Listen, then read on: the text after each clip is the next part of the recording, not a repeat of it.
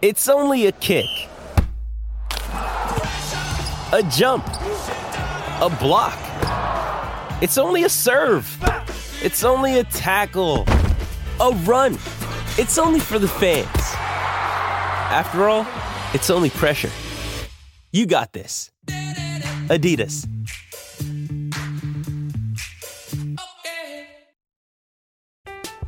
I'm Alex Rodriguez. And I'm Jason Kelly. From Bloomberg, this is The Deal. Each week, you'll hear us in conversation with business icons. This show will explore deal making across sports, media, and entertainment. That is a harsh lesson in business. Sports is not And, uh, as simple you know, I- as bringing a bunch of big names together. I didn't want to do another stomp you out speech. It opened up so many more doors. The show is called The, The Deal. Listen to The Deal. Listen to The Deal on Spotify. With threats to our nation waiting around every corner, adaptability is more important than ever. When conditions change without notice, quick strategic thinking is crucial. And with obstacles consistently impending, determination is essential in overcoming them. It's this willingness, decisiveness, and resilience that sets Marines apart. With our fighting spirit, we don't just fight battles, we win them. Marines are the constant our nation counts on to fight the unknown. And through adaptable problem solving, we do just that. Learn more at marines.com. When you need mealtime inspiration, it's worth shopping Kroger, where you'll find over 30,000 mouthwatering choices that excite your inner foodie. And no matter what tasty choice you make, you'll enjoy our everyday low prices, plus extra ways to save, like digital coupons worth over $600 each week. You can also save up to $1 off per gallon at the pump with fuel points. More savings and more inspiring flavors make shopping Kroger worth it every time. Kroger, fresh for everyone. Fuel restrictions apply.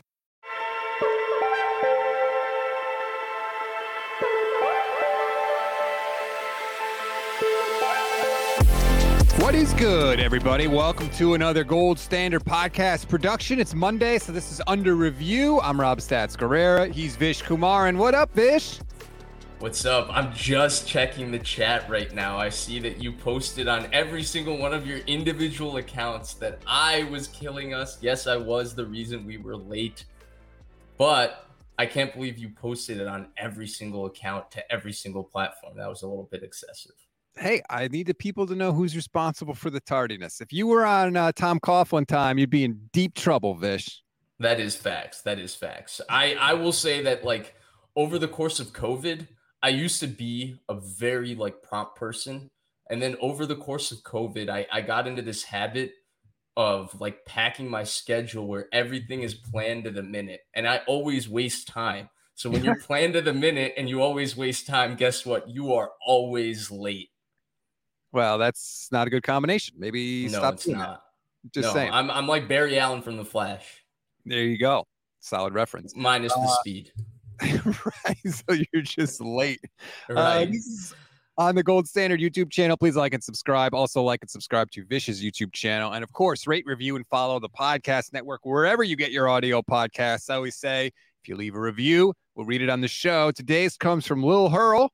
Five stars, stats on fire. Love the analysis you give and the energy you have with all your co hosts. I look forward to Bully Ball and get a little cheer every Friday when you and Michelle talk mimosas. Levin is very entertaining, and so is Vish. Big props to you, Steph, and all the others on your network who show up in the spaces. That's as real as it gets in my book. I'm enjoying the spaces this year, Vish. It's a lot of fun. The spaces are awesome. The spaces are awesome because I think like the one thing that gets drawn is that like when you be when you're doing like content in any sort of fashion, you get like away from the fact which is the reason all of us do content really is just because we like talking about football. We like talking about football with other fans, which is really what we all are.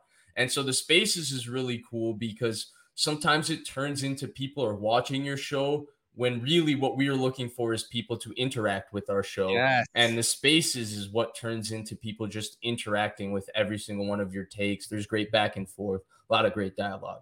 Yeah, I think one of the, the things that I fall into a lot, which I don't like, is that I talk at people too much, right? Because it's we do a show and so we're talking at people. But I really I like the back and forth. I like the interaction. I like people saying, Hey, I think you're wrong. Here's why. What about X, Y, and Z?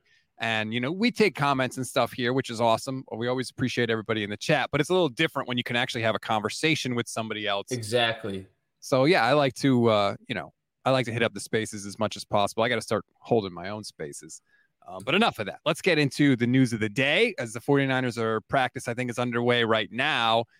But the joint practices are coming up later in the week, Vish. I've been talking about it for a long time. I really think they're very, very important for not only for the quarterbacks, but for a lot of different positions on the team. We're going to get to some of those position groups um, where it may matter more than others. But I do want to start with the quarterbacks because just as I was thinking about this and putting together the thumbnail for the show and all this stuff, do you think it's going to be a little weird for Brock with having Jimmy right there and like having to, you know, maybe outplay the old love, the old crush there for the 49ers? No, I think one of Brock's most admirable qualities is how secure he seems of himself. Um, I think that's what allowed him to never have an imposter syndrome moment last year when it's seventh round rookie taking over the 49ers, right? One of the most historic franchises in the NFL. And then you're taking over them amidst a playoff run where they're the hottest team in football. They have superstars everywhere. And Brock felt like he belonged from day one. And so, like, I, I don't think that he's going to have any issues with all the drama that'll be surrounding the conversation with Jimmy G, given one that he's friendly with just about every superstar player with of the four on the 49ers and then two you know what they achieved with him as the starting quarterback but I don't think that fazes Brock like at all. You know yes, that makes sense and you're right. I just go back to the whole thing with Kittle and the T-shirt when he was wearing the Jimmy G shirt, and like, right, they're all gonna show up, right? And everyone's gonna be like, "Hey, Jimmy, what's up, Jimmy?" And everybody's gonna be dapping each other up and giving each other love and stuff. And I don't know. I just, I, if it were me, if I were Brock Purdy, I would want to be way better than Jimmy Garoppolo. Absolutely, I would want to go out and and dominate these joint practices. I don't think, but I don't think I agree with you that he would want to go and dominate, but I don't know if he gets motivated by that necessarily because he's already been motivated by the number one biggest motivation in all of sports, right? He didn't have a guarantee when he was drafted to make a roster. He was not guaranteed a job. He had to basically earn his job. His draft position did not guarantee his him his job. So I think he has a greater why of already of why he works, what he's working for, knowing the desperation, the urgency, the fire that you have to work with, right? Like people are talking about the reps, this person's not playing with this person, all of these things last year when we literally saw Brock Purdy with limited reps, limited opportunities, reportedly bad training camp stats, win the backup job over the course of training camp. And so I think he already has that sense of urgency and I think he'll be very unfazed by um, the Jimmy Garoppolo conversation. And in fact, Rob, I think the point that enhances that more to me and what illuminates it even more is how he's handled the entire situation with his elbow, the conversation surrounding it, the uncertainty surrounding his return. He's always remained steadfast and he's taking it day a day by day and he's been doing what's best for himself, his family and best for his body. And so I think he's too secure of himself to be uh bothered by, hey, Jimmy Garoppolo, he's back. Kittle loves Garoppolo. Juszczyk misses Garoppolo. Deebo loves Garoppolo, you know? Uh, yeah. I mean, everything you're saying sounds true. I just put myself in the shoes. But look, obviously, he's a lot more secure than I am. I just, we know how beloved Jimmy mm-hmm. Garoppolo was there. And so I thought it, you know, it might be a little weird. Where to flip it around? You think Garoppolo? I think Garoppolo, like, probably wants to show the Niners like, hey, you guys have been trying to get rid of me for years, and I'm not all product of Kyle Shanahan. Maybe he wants to stick it to the Niners, and you know, he got dude. Uh, no, we've been saying this about Garoppolo trying. Remember when he came in with a fire and had the best offseason he's ever had when the Niners drafted Trey Lance? What was he that season? He was as average as Jimmy Garoppolo has always been. Remember when he was going to have a fire because the Niners flirted with Tom Brady the offseason and he had just taken them to the Super Bowl and it was going to be his second year in the system and everybody explodes in the second year of the system. And what was he? The same average Jimmy Garoppolo that he's always been. I this guy, I don't think like I think the best part about his personality is how nonchalant he is regardless of what's going on. He's always even. He's always consistent. He's always upbeat. I think everybody appreciates that about him. But I also don't think there's this hidden fire to prove it to somebody or stick it to somebody with Jimmy Garoppolo because I've been hearing about this fire for three, four years and he's never stuck it to anybody. if I were him again, I would want to. And look, we know he got into it with Maxx Crosby the other day at practice because they were talking trash to each other. What if Jimmy hits a good throw and starts talking a little trash? like, can you imagine how Fred Warner is going to react to that if Jimmy Garoppolo, the guy he's been intercepting in practice, you know, multiple times of practice every day for years, starts talking trash? They're probably ways. They're probably so friendly they'd get a kick out of it. You know, it'd be like me talking trash to you. It's like when I, I call you know. a hater. It's affectionate. Yeah, but we're on the same team now. If we were on different teams, I think that changes it a little bit. You think so? I think it does. So you, have... you think once once we're not on the same team, we're no longer friends? Yeah, if you started covering the Raiders, we'd have big problems. Let me tell you. Wow. Well, you got the perfect okay. background for it. You're all set to cover the Raiders. Oh, okay, that was gratuitous. That was gratuitous. Well, what color's your wall? It's black. You could call it. You could call it gray. That's a Raiders color too. It's not silver though. Silver and gray. This is like a grayish, bluish, grayish thingy. Let me just tell you, you're set up to cover the Raiders a lot better than you're set up to cover the 49ers. If we're just going by color scheme in your background, okay? I'll uh, just say that. I have so here's what I'm gonna do, okay? My sister got me like a frame thing to put a jersey inside. Okay. Nice. I have this jersey that my dad's boss bought for my sister when she was two years old of Jerry Rice, but a toddler's jersey. I'm gonna put the toddler's jersey in the frame and put the frame up right behind me. Is that enough for you? Is that enough for you? No, it's not. It's a start. It's a start, but it's not enough. More on the joint practices. This is the closest that we are have gotten so far this year, or it will be, to actual football. Right now, there's first it was no pads. Now there's pads. Right. Now there's pads on, but now they're playing against another team, an actual defense. So this is the first opportunity that everybody's going to have to separate themselves. Brock's going to do his thing, whatever. This is when I really think that Trey has the chance to separate himself from Sam Darnold. Yeah, 100%. I, I, think there's opportunities for a lot of people to separate themselves. The quarterbacks, for sure, right? Because you're going to be able to see them going against someone other than you know their own defense and so you're going to be actually able to see the differences between the two quarterbacks because they're all going to be getting the same fresh look. Um i will say that I, I think the thing that i'm maybe more excited to see even more than the quarterback shockingly enough is i think this is a great opportunity for colton mckivitz. Nick bosa hasn't been at camp so we haven't been able to see colton mckivitz get a lot of reps against him but the Raiders have a player in Maxx Crosby who's not Bosa, but he's in the conversation right under Bosa. He's very excellent. So I think that'll be a good challenge, and he usually lines up on that side anyway. Then you have Chandler Jones. That'll be a good challenge. And then you have Tyree Wilson, their rookie from Texas Tech, who's also kind of freaky in his own way. And they're all like different style pass rushers with slightly different bodies, slightly different styles. So I think there's a good mix there for Colton McKivitz to go for against as well. So you were talking about Trey Lance going ahead of Sam Darnold, but I think this is really going to be our opportunity to see Colton McKivitz. I'm less worried about the backup competition, I guess, in the joint practices versus seeing the starting right tackle. Hey, it's Kaley Cuoco for Priceline. Ready to go to your happy place for a happy price? Well, why didn't you say so? Just download the Priceline app right now and save up to 60% on hotels. So, whether it's Cousin Kevin's Kazoo concert in Kansas City, go Kevin, or Becky's Bachelorette Bash in Bermuda, you never have to miss a trip ever again. So, download the Priceline app today. Your savings are waiting. Go to your happy place for a happy price. Go to your happy price, Priceline. I'm Alex Rodriguez. And I'm Jason Kelly. From Bloomberg, this is The Deal. Each week, you'll hear us in conversation with business icons. This show will explore deal making across sports, media, and entertainment. That is a harsh lesson in business. Sports is and, not uh, as simple you know, as bringing a bunch of big names together. I didn't want to do another stomp you out speech. It opened so, up so many more doors. The show is called The, the deal. deal. Listen to the deal. Listen to the deal on Spotify. I'm not. I'm. I'll never not be worried about the backup quarterback competition with the 49ers. But uh, you're right.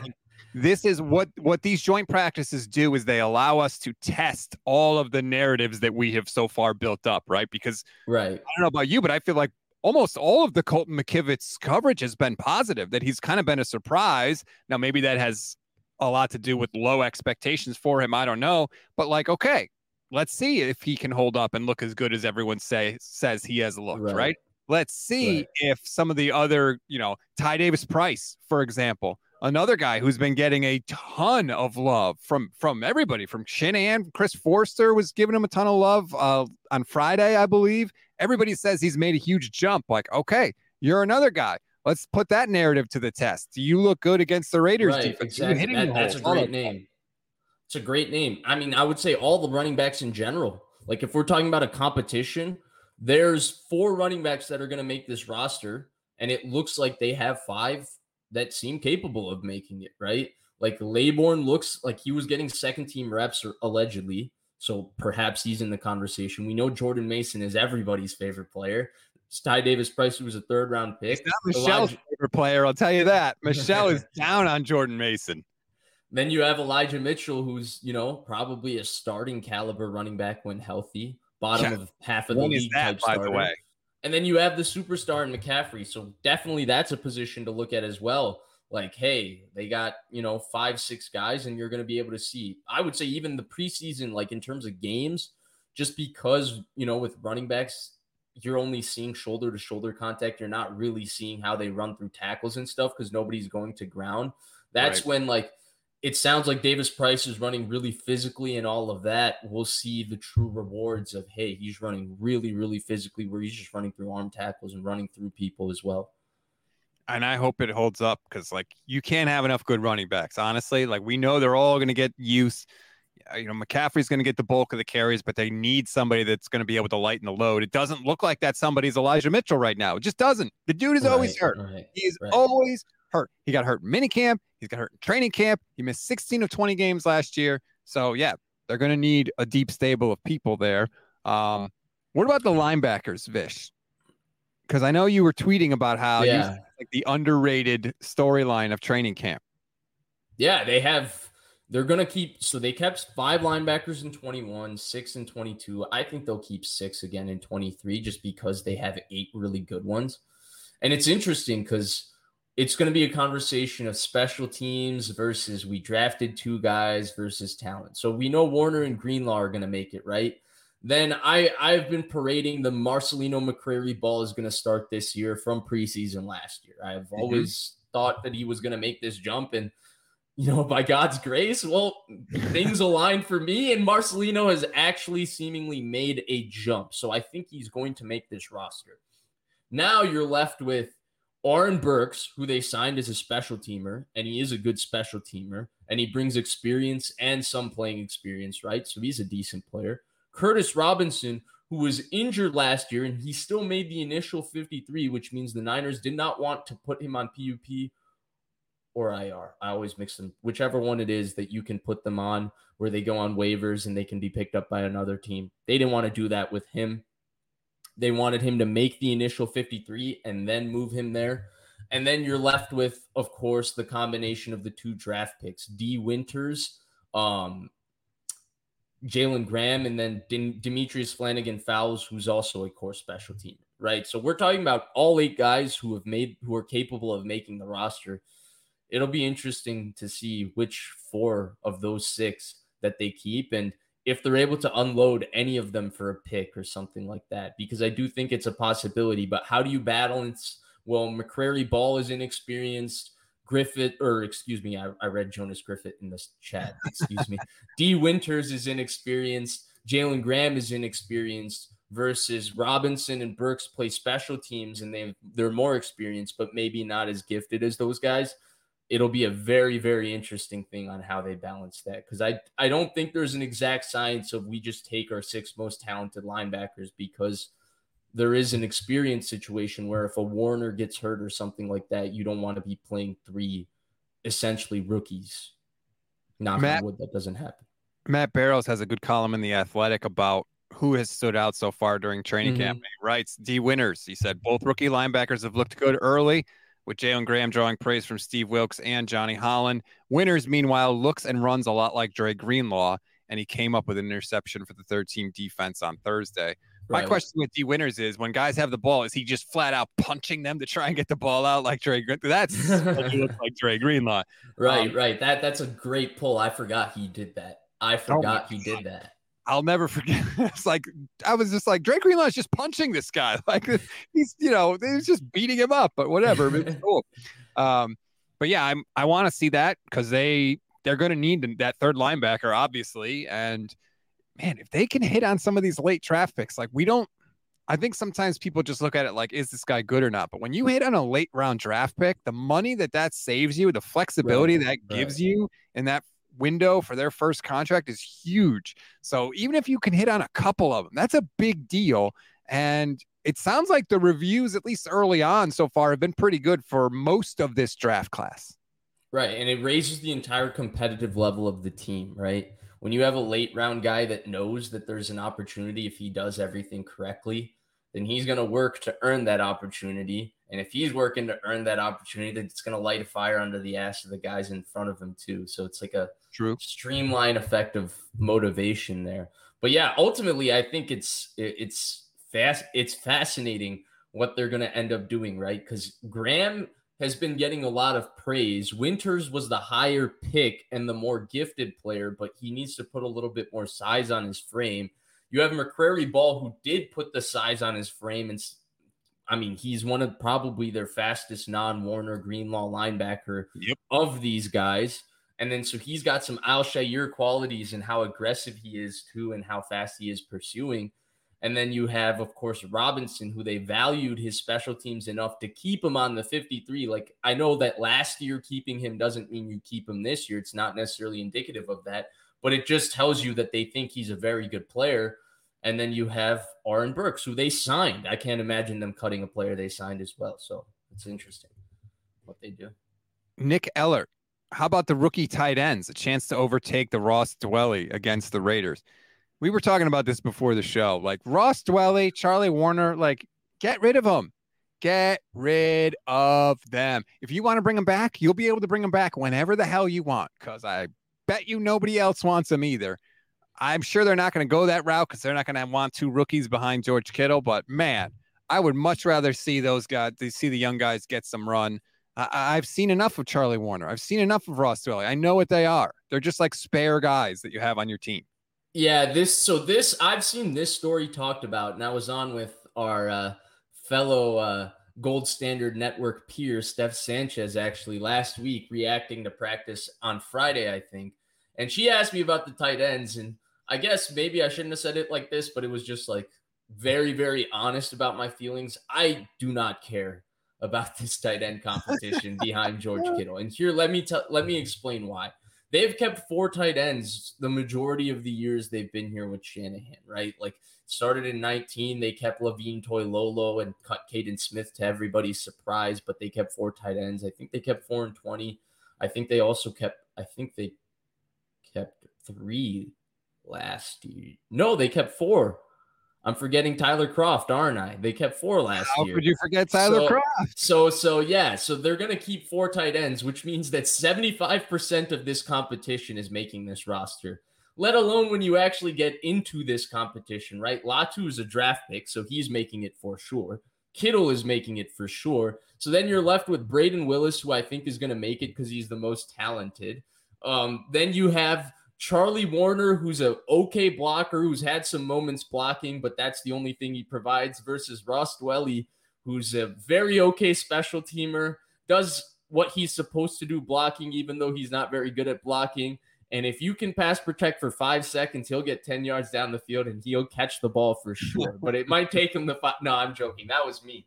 But the point is, like, it's not a very, very competitive competition between those three guys for the last spot. Like, we're not talking about, hey, Curtis Robinson, who another team might trade a six round pick for because he would make a 53 elsewhere. Like, I think whoever gets cut of the whoever is the quote unquote loser of that competition, like the Ross Dwelley, if he's the loser, do you think he's ending up elsewhere on a 53? No, I don't. No, definitely not. D'Angelo Evans says they finally have a tight end in Brayden Willis that can give Kittle a breather and replace him next year. I don't know that we can say that just yet. I don't know about that. I'm I'm not there. Uh, I heard Josh Norris say this at NBC, and I he kind of opened my eyes to it. He said that he thinks that other than quarterback, tight end is the hardest position to make the transition from college to He's talked about it for a long time, and there's some really, really good examples like OJ Howard and stuff like that, where people thought it would be an easy transition, and it hasn't been. And it's because of how much you have to learn both blocking and in the pass game. And usually tight ends aren't asked to learn that much, right? Like you have Dalton Kincaid who's coming out and he's very advanced in what he does in the pass game in terms of route running, but he doesn't have a lot of experience blocking and playing inline, right? And then George Kittle, for example, was the opposite. He didn't have a lot of reps playing outside, but he had a lot of reps playing inline and all that. And by the way, in this, they finally have a tight end that in Willis that can give Kittle a breather. Kittle was such a prodigy that after his first rookie minicamp, basically he won the starting job that offseason. And they traded what Vance McDonald later in that offseason, and they actually got a pick for Vance McDonald, and he started elsewhere as the tight end. So I, I don't know if we can compare anybody to say they're going to replace George Kittle or anything like that. That was one special player. Yeah, and the 49ers ask their tight ends to do a lot. It's not just like, hey, learn how to block. Like there's angles and all sorts of stuff that they have to learn. Uh, I think it was Foerster or one of the 49ers coaches was talking about that, just saying, like, Right. hey, it's really, really hard for these guys, especially your rookie year, to just be able to come in and do those things. But I also think, like, if Kyle wanted to, I'm sure he could scheme up some plays for Willis or Latu to get open. You know, if Kittle wasn't in there, it's not like there's they have no chance to contribute in any way. It's just I think we just need to lower our expectations for what to expect for these guys. I agree with you. And I will say something I've also wondered, and I don't know if this is just a stupid question. I'm sure if it was asked to Kyle Shanahan, he would think it's a stupid question, but I'll just, I guess I have the confidence to share my stu- quote unquote, possibly stupid thought is the usage of Kyle Juszczyk. So I've always been frustrated with the contract and the money that Juszczyk gets and some of the hype he gets only because he only ends up playing like 45% of the snaps Yeah. every year, which is just not enough when we're talking about a key contributor on offense, even though he's pretty much excellent in the 45% he's asked to play and everything he does. Though I do think he's also a descending player right now. Like he's definitely not as good as he was a couple years ago. I do think that's there as well. In 2020, they had a moment where they, if you remember, like the Rams 12 personnel offense with Higbee and Everett was really taking effect at the time. It was the year after they went nine and seven and they had an adjustment and made the playoffs with Jared Goff, and they were not 11 personnel offense. They were in 12 personnel with the Higbee Everett combo. The Niners, that that was the 2020 injured year, but they started lining up Juszczyk in line a lot more rather than in their conventional 21 personnel. So they would be 12 personnel or yeah, with Juszczyk in line sometimes.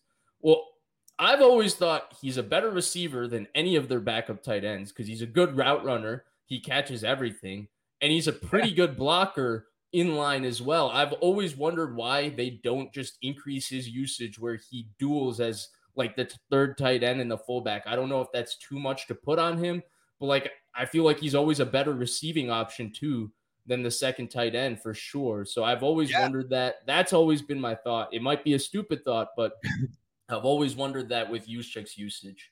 So Juice played 499 snaps last year.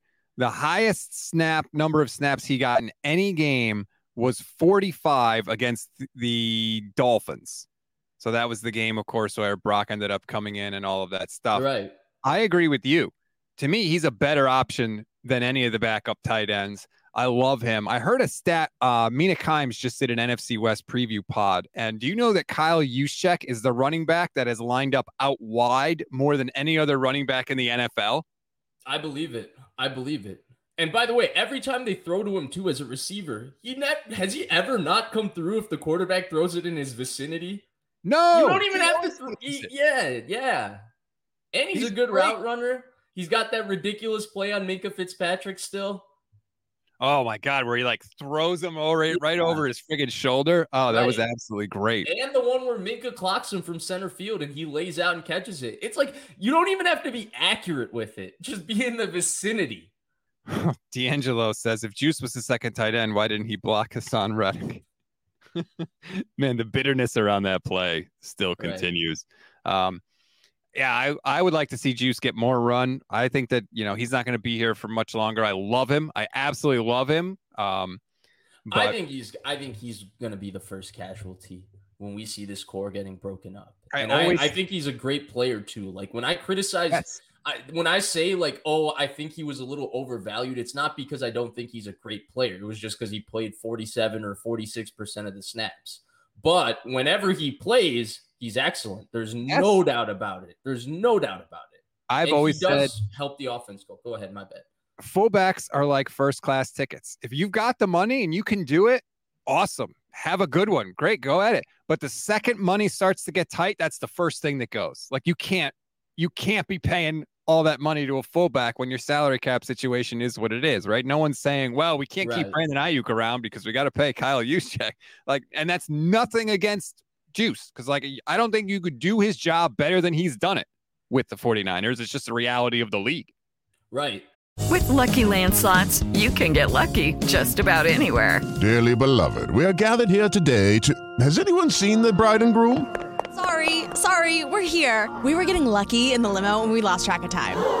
No, Lucky Land Casino, with cash prizes that add up quicker than a guest registry. In that case, I pronounce you lucky. Play for free at LuckyLandSlots.com. Daily bonuses are waiting. No purchase necessary. Void where prohibited by law. 18 plus. Terms and conditions apply. See website for details. With Lucky Land slots, you can get lucky just about anywhere. Dearly beloved, we are gathered here today to. Has anyone seen the bride and groom? Sorry, sorry, we're here. We were getting lucky in the limo and we lost track of time. No, Lucky Land Casino, with cash prizes that add up quicker than a guest registry. In that case, I pronounce you lucky.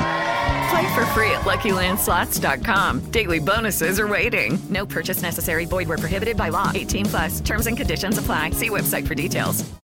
And speaking of Aiyuk, I, we had a conversation on the phone that I'm not sure if you wanted to get to here today, but I kind of wanted to touch on it a little All bit right. because I think there's been a lot of conversation, right? Mina Kimes posted the stat from in that NFC West preview about the percentage increase that Christian McCaffrey caused on the 49ers seeing man coverage, right?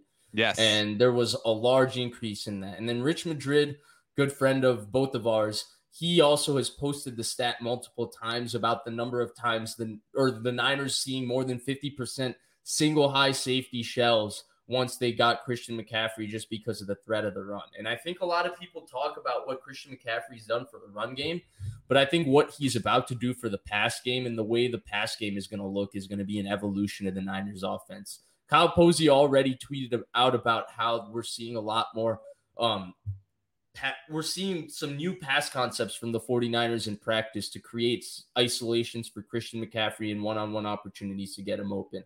I think that's part of it. I think the second thing is the one thing that's always been missing from the 49ers offense and Deebo Samuel's an excellent player, but he never provided this is that scary X receiver where you just line him up on the isolated side on the backside of a three by one, you know, like a Ja'Marr Chase, a Davante Adams.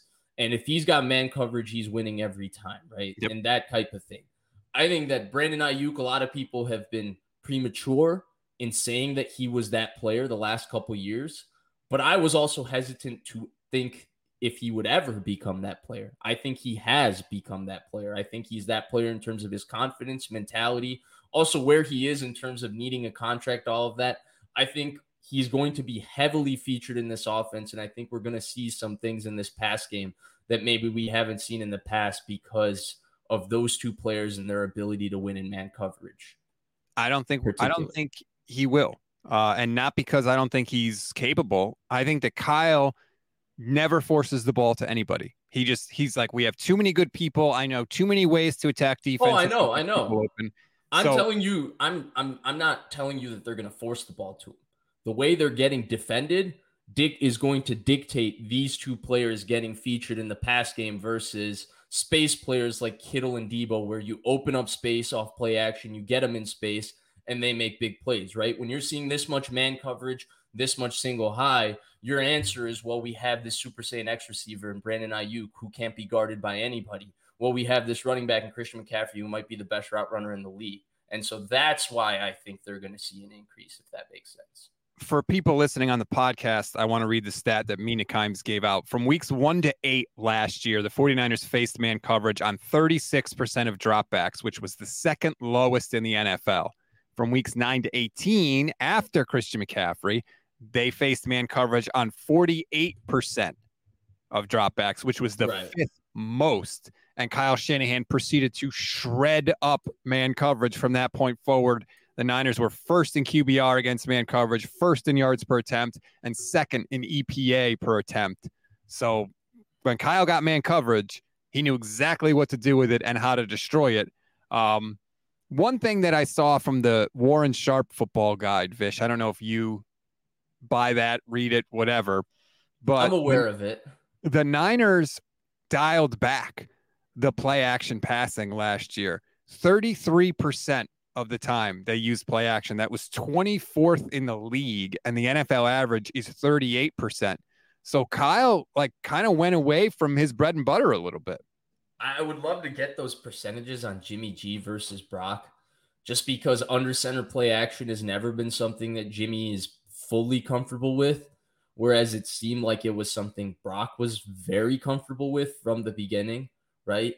So I, I, I wish that we could get those splits, but I am shocked that it's 24th in the league. Now, Right. I, I'm not shocked to see the decrease, but 24th in the league feels a little low for the Niners in play action.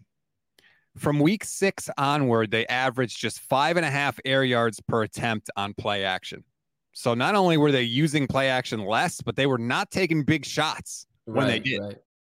Maybe, you know, and I always talk about how Kyle's offense has to evolve because so many teams run it and so many teams coached against it now. And like you are seeing some shifts from Kyle Shanahan with different things. I, of course, as I have said since he was drafted, always thought that Trey Lance was going to lead the evolution of the offense to more of a read option, RPO, kind of quarterback run type of thing. Obviously, that hasn't happened. And another thing that Barrows pointed out in his article for The Athletic today is basically like they are not doing any sort of read option stuff with Trey Lance in training camp. Like it is all straight drop back passer. Yeah, which I think says more about what the offense they're installing for the starter is than much about Trey Lance, in my opinion. Right? You're installing the offense for the starting quarterback. But it should be the same offense. Like run it. Like how many times have we Well, it is the same offense, right? But there's going to be no zone read element there with Brock Purdy, right? You're not going to run 10 zone reads a game with Brock Purdy uh 10? No, but you could you could get away with a couple. on like third and two. Yeah, like CJ Yeah, Beathard used to run. I think you could do some do some things. Uh, let's get to some of the comments here because I wanted to try and interact with people as much as we can. Cassard 49. Will it be worrisome if Brock plays iffy against a trash Raiders defense, Vish? That Raiders defense has been the 85 Bears from what I've read at camp this year. So, Right, intercepting uh, passes left, right, and center. yeah, no, I'm joking. But, uh, I, I, again, it's what is him playing iffy? Who will say him playing iffy? If reporters are saying he's playing iffy, I don't know. Or is he actually playing iffy? I, I don't know. I will I will say this though, Rob, something I am looking forward to seeing. I'm looking forward to hearing what the Raiders reporters have to say about was- 49ers players. That's what I what was I'm looking just gonna say to that if you want to follow some Raiders beat people for a little while, Vic Tafur from the Athletic and Paul Gutierrez from ESPN, definitely follow both of those because I I was just about to say it. I want to know what are they saying about Brock Purdy? What are they saying about Right. Brock's arm? What are they saying about Trey Lance when he plays? What are they saying about Colton McKay? Anything because Right. they they have no bias. They have no axe to grind. They have no anything. So I put a lot of stock in those comments. I completely agree with you. Uh, maybe you can help me out with this one, Vish. Chris Oak says, Can we talk about the fact that Matt from 49ers Talk, I assume that's Matt Maiocco, said that Sam is a lock over Trey to make the 53 man roster? I haven't heard that, so I don't know. I haven't heard that either. I did not know that. I'm not shocked that Sam's a lock to make the 53. I kind of felt like it when they signed him where they signed him. You usually don't cut a guy the same offseason you sign him 30 minutes into the legal tampering Right. period of free agency. Like that's shocking. So But why would he have more of a chance to be on the roster than Trey? yeah. That's the Because again, I, I I feel like Trey Lance in some ways is uncuttable just because of the assets invested. Mhm. But it's like, are you really going to get trade value? But then, so this is then gets us into a lot deeper conversation about Trey Lance, right? So if he doesn't do successfully in that competition and you're unable to trade him, do you? And this is the Mike Silver question, right? Do you keep him Yes, as your third quarterback making $10 million, are you worried about the financial status of that? If you feel Brandon Allen is good enough to be your third quarterback and he can do it for, you know, league veteran minimum. And then the other question to me, Rob, and this is a question I don't think anybody's asked about Trey Lance, is is Trey Lance suited to even be a backup? No, don't give me that crap. I hate that. That is such bogus. Who was helping Brock Purdy last Not in terms year? of helping. I don't know about that. I'm talking about in terms of about? If you're talking about a quarterback coming off the ice in that kind of a situation, you would prefer it's somebody that's very experienced, not the guy who's the least ex- inexperienced guy in the NFL. I He's want got less he's got less experience than Bryce Young and Anthony Richardson.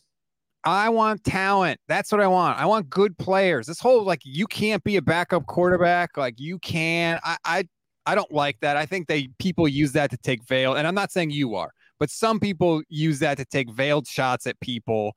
Like, oh, no, I agree. I agree. I think I think in a lot of contexts it's overblown, but I think in this specific context when it deals with his experience, I do think it is a question and I think that's why a lot of people looked at the situation this offseason and said, "Yeah, Sam Darnold's their backup if Brock Purdy's healthy." It's less about well, okay, this is the situation. Well, if Brock Purdy's healthy and he's their starter, wouldn't you want the guy who's played 55 times if he has to come into a situation versus the guy who hasn't played at all? I kind of get No, that. not if the Experience guy that's played- Not if the guy that played 55 times sucks. Like that's the thing. I would rather well- give the keys to the guy that we were willing to hand the franchise to, right? Like, so just because Sam Darnold has played, like, I, oh my God, Sam Darnold. Well, we're under the assumption here that he's the lock, right? So he's if he's a lock to make it, he's a lock in front of Trey to make it. That's how I'm talking about this situation. If that wasn't said by Matt Maiocco, then the last five minutes of Yeah. the pod, you can just rewind and fast forward through it. So I want to, yeah, like I would really like to to go and hear exactly what Matt said because we're both just going off of that comment and we Right. don't know we don't know if it's right or not. Um, but yeah, no, I don't. Just having experience, if you're all your experience is bad, if you were a surgeon, right, and you did 55 surgeries and 35 patients that you operated on died, I don't want you to be my surgeon, even though you might have more experience than somebody else. But, but it know? but it counts for something though, right? Like we just talked about it with the linebackers, right? Will Oren Burks stay because in a situation that you lose a guy, he's played before, he's been there, he's done that. That accounts for something, right? Like the Niners in the past, right? They've played a Dontae Johnson over a younger guy. They've done stuff like that. Why? Not because Dontae Johnson is more talented, because he's played. So it, it does account for something. And I think it means something at quarterback as well. There's reason that you know guys who aren't very good players for a while last so long as backups if they have a little bit of experience because it's a guy like the Brian Hoyers, right? Why does he keep getting a job place after place after place? Because coaches say in a pinch, he's a guy that's been there, done it before, and we can trust him to do that. Now, I'm not saying you can't trust Trey Lance to do what he's supposed to. I'm just saying the lack of experience in the situation that you have to turn to your backup quarterback would make me a little bit hesitant. Now, in the case that they have to turn to Sam Darnold, I am hesitant too, but I'm hesitant for a different reason, and that's not experience. Uh, we'll get to the super chat in a minute, but let me just ask you this. If the 49ers had massive problems at cornerback, right, and they needed a cornerback to start a game, would you rather have Darrell Luter start a game for them, or would you rather have Brian Allen start a game for them?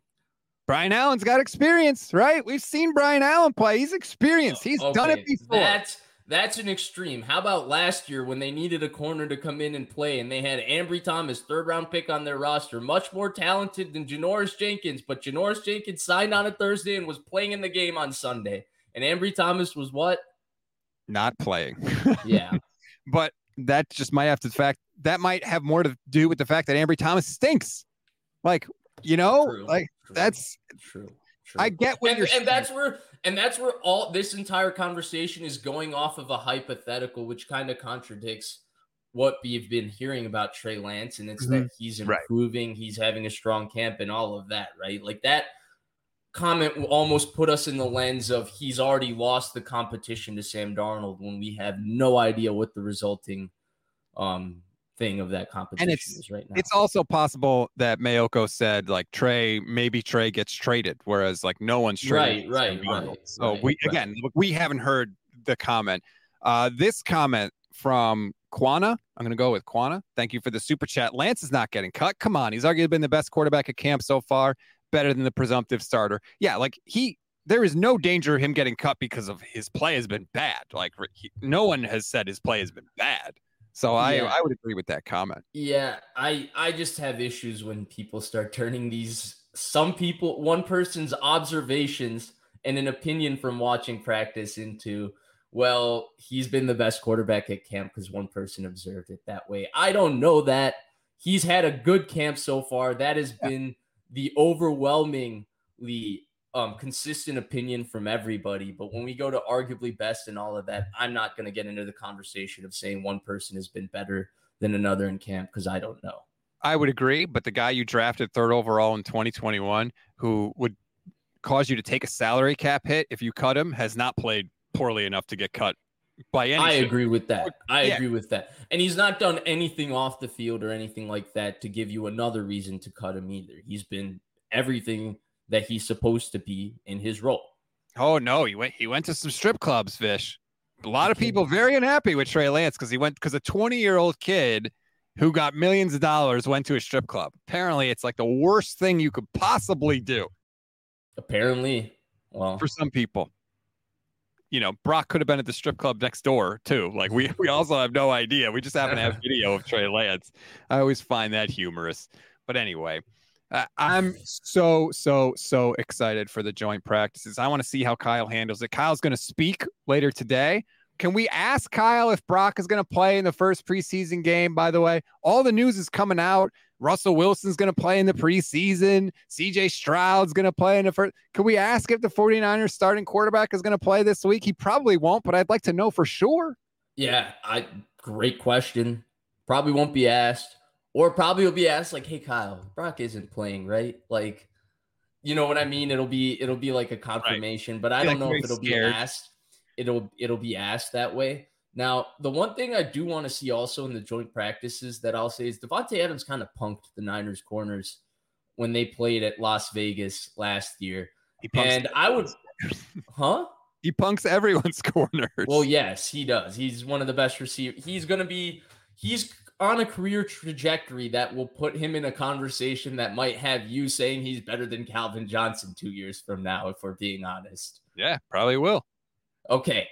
So while we're so while we're there, I want to see well I want to see if, you know, they took that personally. Uh, I don't know if there's a better way for me to describe that, but I want to see if there's a little bit of chippiness because of what happened there.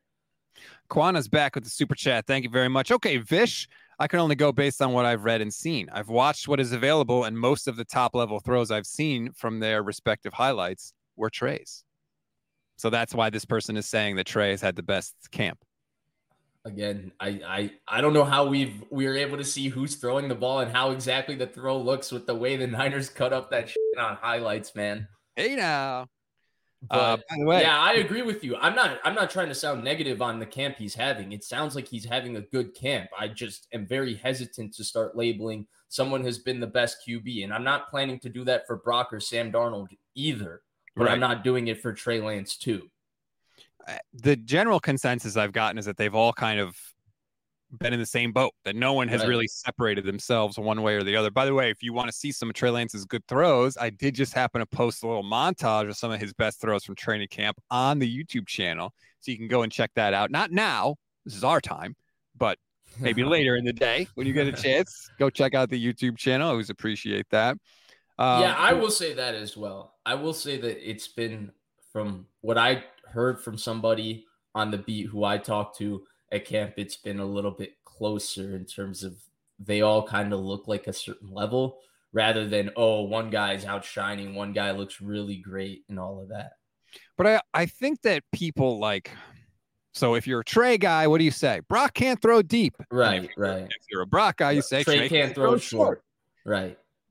Okay, but like every quarterback has strengths and weaknesses, and like just having a flaw doesn't necessarily preclude you from being the starting quarterback. Like I'm not saying Brock shouldn't be the starter because he can't throw deep. Like no, that's not how it works.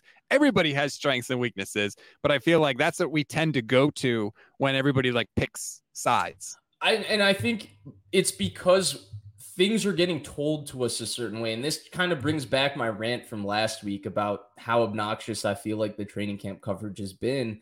But it has been a little bit because I think it's been less informative of these things are happening in practice and it's turned into these guys were good and these guys were bad. And again, I I you're watching a play with the split 30 second reaction with no replay and you're just seeing the result. And there's so much process into how this is getting evaluated making very blanket statements on good and bad, I think becomes very difficult at that point. And so it's like, again, I'm not here to be negative about somebody's camp or be positive about somebody's camp. I'm frankly pretty neutral to it right now because I'm going off of somebody else's visual of what's happening. And their visual can only be so much because they're only able to see so much in so much time. And there's so much going on in any play in football. Can we talk about that too? Because I feel like the Niners coverage is so different than other teams because you've got the beat writers who've been there and a lot of people i think we've talked about it you know that they all come from at from it from different perspectives but then right. you also have this crew of content creators who are there and they're trying to cover the team and they're trying to tell you what happens but they are not let's just say as experienced in watching football as some of the people that have been on the 49ers beat who have been there for 10, right. 15 years, Barrows, Maiocco, that type of thing. And the one thing the beat also understands, I think, much better than fans, and I I learned I definitely appreciate this about them um for sure is that they know when the team is trying to sell them a story and what the story the team is trying to sell them and stuff like they see the obvious stuff like that and that's where when they cover it a certain way, I understand there's sometimes a frustration, but they also do cover it. I guess I guess in this particular case, they cover the story how the team likes, but they do a good job of reading at least what's the story that the team sells, right? Like when they were selling Dante Pettis as the future number one receiver, and then he had a catastrophic camp that made him not the future number one receiver it's not like everybody told us immediately as it was happening that Dante Pettis was having a catastrophic camp. A lot of us were saying, well, Dante Pettis is getting the most targets. They're looking to feature Dante Pettis. He's the guy and all of that. And that was information, Rob, because they were trying to do that. It just turned out he also sucked in camp and it changed their plans. I agree with Lee Ving, who says half the beat writers are team PR shills. They might be able to tell when the team is selling them a story, but they go right along with it. Vish. That's true, my problem. True, most true. of the time, sure, they may be able to say, hey, this is BS, but guess what? They're cranking out that article that says exactly what the team wants to hear. By the way, and I think the ask of beat and content creators too has become completely unreasonable, right? Because we're not there, we want them to tell us good or bad from the practice, and they think that's what we need. And so that's what they're telling us. The issue is, again, how are they going to see good and bad? Like, I, Rob, you're you've never actually been to a football game live, have you? I have not. Although I'm going to Niners Cowboys this year. Anybody who's been to a football game live, if you see one play, there's like 80 different things that goes on in a play. And when we turn it on on TV and on film, like on TV, right, the commentator is going to break it down. He's going to show us at least like seven different things that happen on the play, whatever he catches quickly. And then when we go back and watch it on film, we can watch it 9, 10, 11 times and keep learning what exactly is going on on that play. These guys are watching that in 20 seconds. How are they supposed to tell you everything that's going on on that? But there's an expectation right. that they are supposed to, and there's an expectation that they are doing it. And I think that it's unfair on what we're expecting from them because they're only capable of seeing so much. And also, the definitives on good and bad are are way too far, right? Like the conver- one of the my most frustrating conversations has been this quarterback plays with this player, this quarterback plays with this player, therefore practice is not good. Practice is not about this quarterback completing a pass versus this quarterback not completing a pass. It's the process that leads up to them throwing the ball and the quality of the football.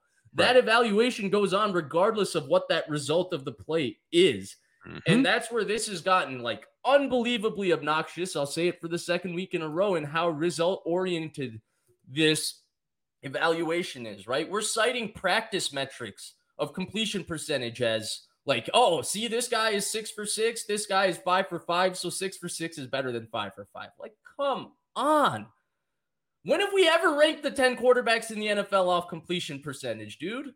So you're saying you have a problem with this tweet that David Lombardi not only tweeted, but has since retweeted with all of the practice stats for all of the 49ers at camp?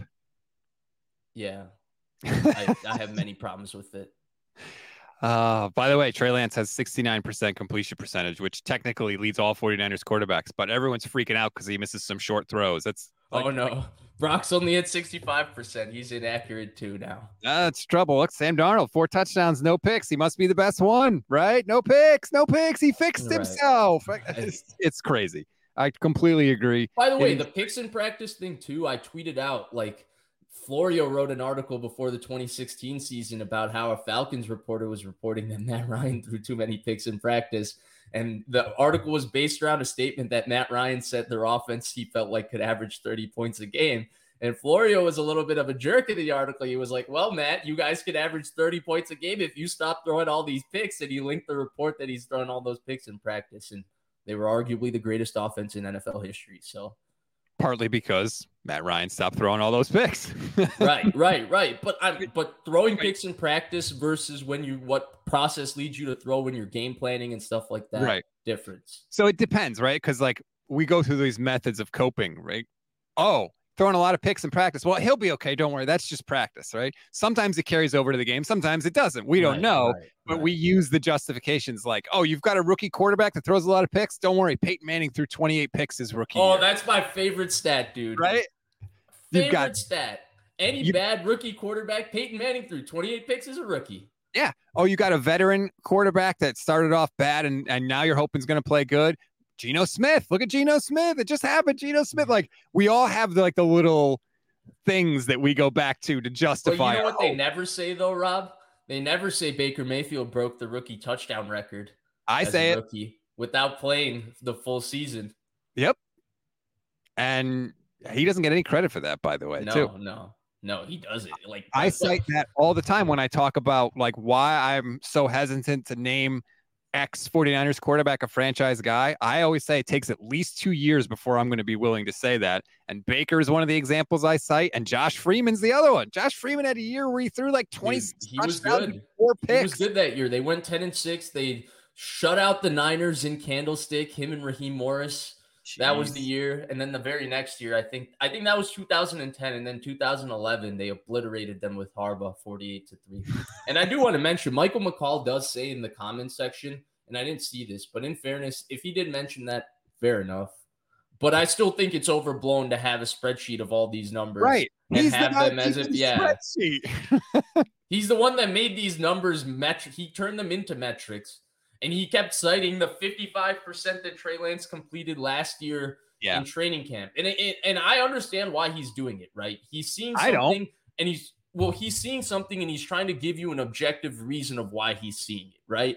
So he feels like he's seeing inaccuracy from the quarterback. And the only way he feels like he can tell you it's inaccurate is if he gives you a metric that shows it's inaccurate. But it does. The problem is that isn't an accuracy tracking metric. Right. Well, Trey Lance has the highest completion percentage of any of the quarterbacks in camp, but yet we keep hearing that he's not accurate on the short passes. So he's not even. No, the gimmies, the gimmies. He's accurate now. It's the gimmies now.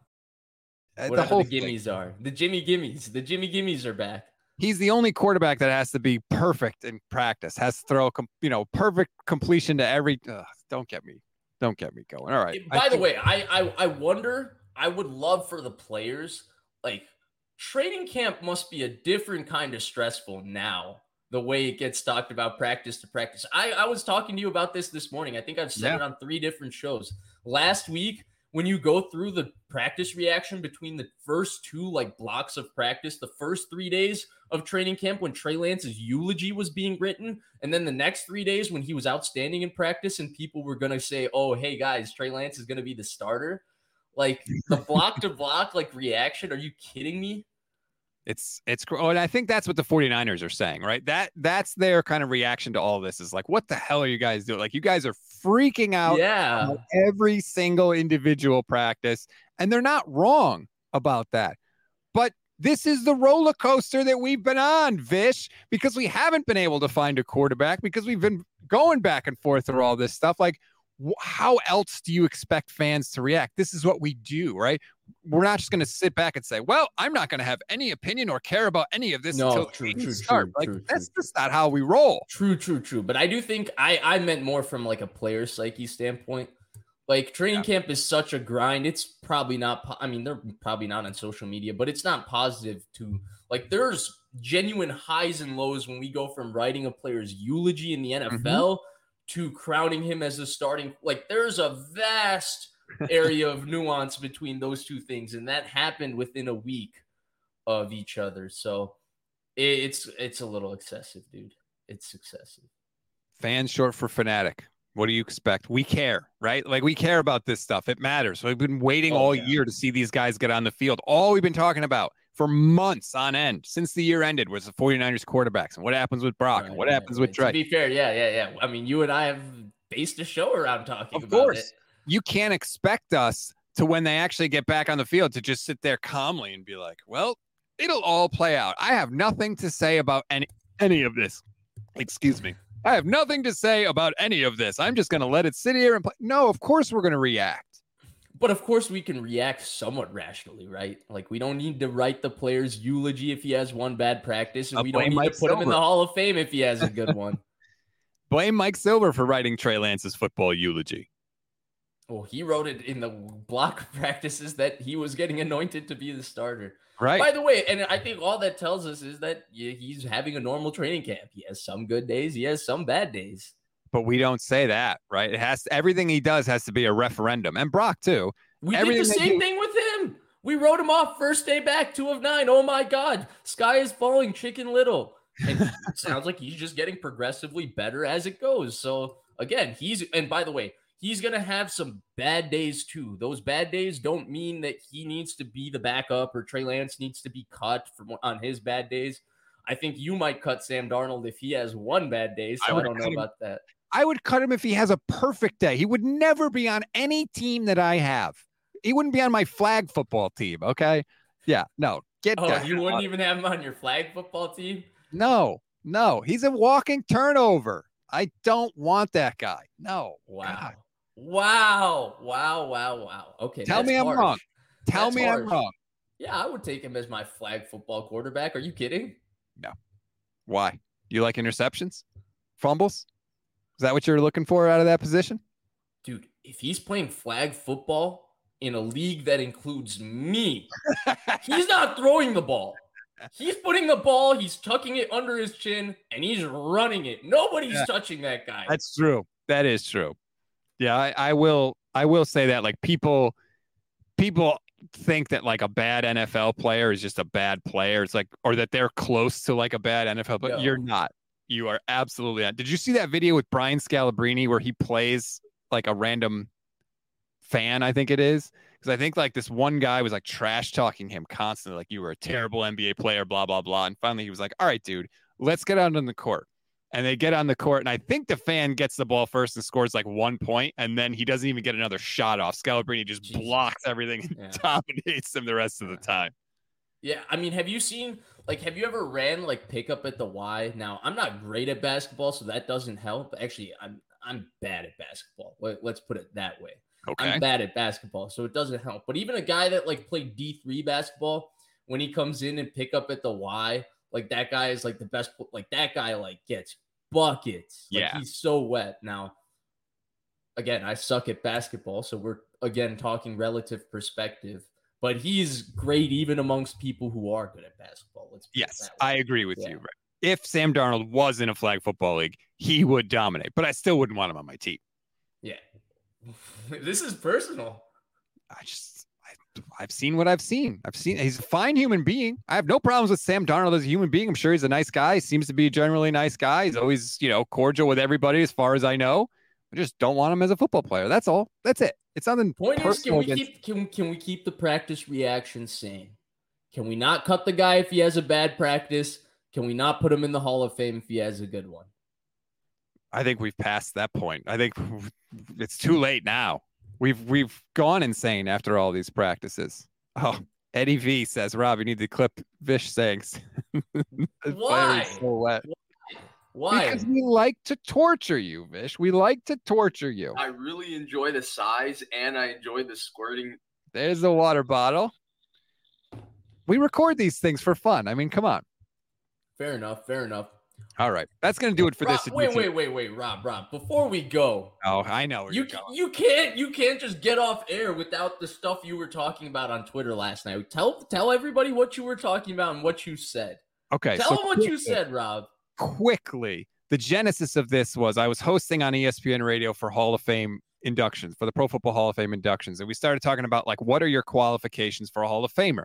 And generally, my qualifications for a Hall of Famer are you need to be great and you need to be great for long enough. And so, in the course of that conversation, I said I didn't think Calvin Johnson was a Hall of Famer, not because he wasn't great, but because he wasn't great for long enough. Well, holy hell, you would have thought I said that Calvin Johnson punches puppies.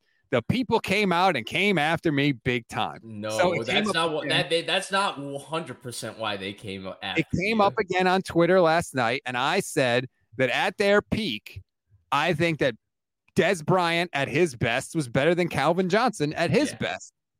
I don't think it's that crazy of a thing. I really don't. Again, it's not saying that Calvin Johnson was trash. It's not that's that's not what I'm saying. I'm just saying I think that Dez at his best was better than Calvin at his best. And I feel like you're just basing this off of the their two best individual seasons, right? And I think Dez led the league in touchdowns, had like 15 touchdowns in his best year with Dallas. And Calvin Johnson, for all the great seasons he had, his touchdowns were always on the lower end of the spectrum, a little Julio Jones esque. So I think Yeah. that's what you're basing this off of. I'm basing it off of having seen every snap of both of their careers. Like this reverence Do for you, do, you, do you remember the game? Like we had a game where Rob Ryan said that Dez Bryant was the best receiver in football, and we saw Dez Bryant have a meltdown at the end of that game at Ford Field and have a sideline tantrum because Calvin Johnson had 14 catches for 329 yards in that game, including the play that put them down at the two yard line before Matthew Stafford went over the top for the game winning touchdown. What does that have to do with one guy being a better player than the other? I don't care if Dez Bryant threw a tantrum. Like, so what? Well, we saw them on the field together in the same exact game after somebody said that Dez Bryant was better than Calvin Johnson. And Dez Bryant had a good game. I think he had like nine for a buck 50, something like that, if I remember. But Calvin Johnson had 14 for 329 in that game. 14 for 329, dude. I don't know if I could create a player named Rob Guerrera, stick him in Madden, and have 14 for 329 in the game tomorrow. It's a great game, but that doesn't. That's not how you decide these things. That so that means that Calvin Johnson was better than Dez Bryant. Like I no, Dez Bryant or Calvin Johnson, excuse me, was getting 45 more targets a year than Dez Bryant. Calvin Johnson got targeted over 200 times the year he set the receiving record. Like all they did in Detroit was pass. True, true. But Dez Dez Bryant played with better people around him, right? Like Jason Witten's going to Yeah. the Hall of Fame. Miles Austin had a couple good years. Dez Roy Williams, he was there when they first had him Poor, when they first drafted Calvin Dez Johnson. Bryant in 2010. I mean, to be fair, Calvin Johnson, I think, played with Roy Williams too in Detroit. Probably. He got traded Um, right after Johnson got drafted. So I don't want to talk about this anymore. This is a 49ers podcast. Okay. I think what I think, you can disagree. I don't really give a crap. Okay. You're not changing my mind. I'm just saying that. I I actually don't. I actually, by the way, I think the points that you make about Calvin Johnson are totally fair. I think they're totally fair. I think now, do I agree with them? Probably not. But I do think from the way you describe them and the lens you make their points, I understand them. I just don't buy this Dez one. This Dez one is ridiculous, man. Okay. Well, if you need a touchdown, who are you going to? Calvin Johnson Why? Based on what? attributes. This was unstoppable in the red zone. He returned punts, by the way. yeah, as a rookie. Uh, also, this really quick, Quana says Megatron was triple teamed every game. No, he wasn't. No, he wasn't. Can we stop with this crap? Everybody loves to tweet out that picture where it's Calvin Johnson and there's two guys right at the line of scrimmage. They were on the two yard line. Like, stop it. He wasn't triple teamed every play. My God, the narratives with this stuff is. Anyway, you got me all fired up about Calvin Johnson. I love you when you get fired up. Yeah, you just like to make the little vein in my forehead bulge. So thanks for that, Vish. That's gonna do it for this show. I have to make sure it's still there. Sometimes week to week, you're a little too happy, so I got to make sure that my friend is still doing okay up there. Well, yeah, you're probably one of the only ones that thinks I'm too happy, but I appreciate it nonetheless. Like and subscribe to Vish's YouTube channel. Like and subscribe to the Gold Standard YouTube channel as well. And as always, rate, review, and follow the podcast network everywhere you get your pods. Vish, always great to talk to you. And we are just days away from the joint practices. I'm sure I'll be hearing from you and getting texts from you, and we'll be going crazy in the chat. Oh, I can't wait. See you guys next week.